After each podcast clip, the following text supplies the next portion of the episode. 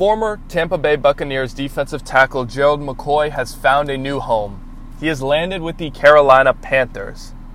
He has signed a one year, $10.25 million deal with $4 million signing bonus. In addition, he will be able to stay in the same division as his former team, going against them twice a year.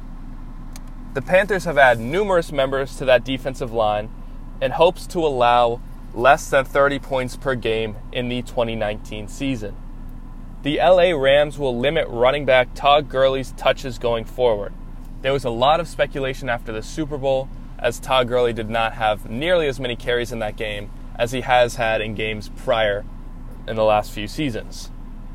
The concerns have to deal with his age and the status of his knee. So expect former Memphis running back Darrell Henderson to stomach a lot of those carries.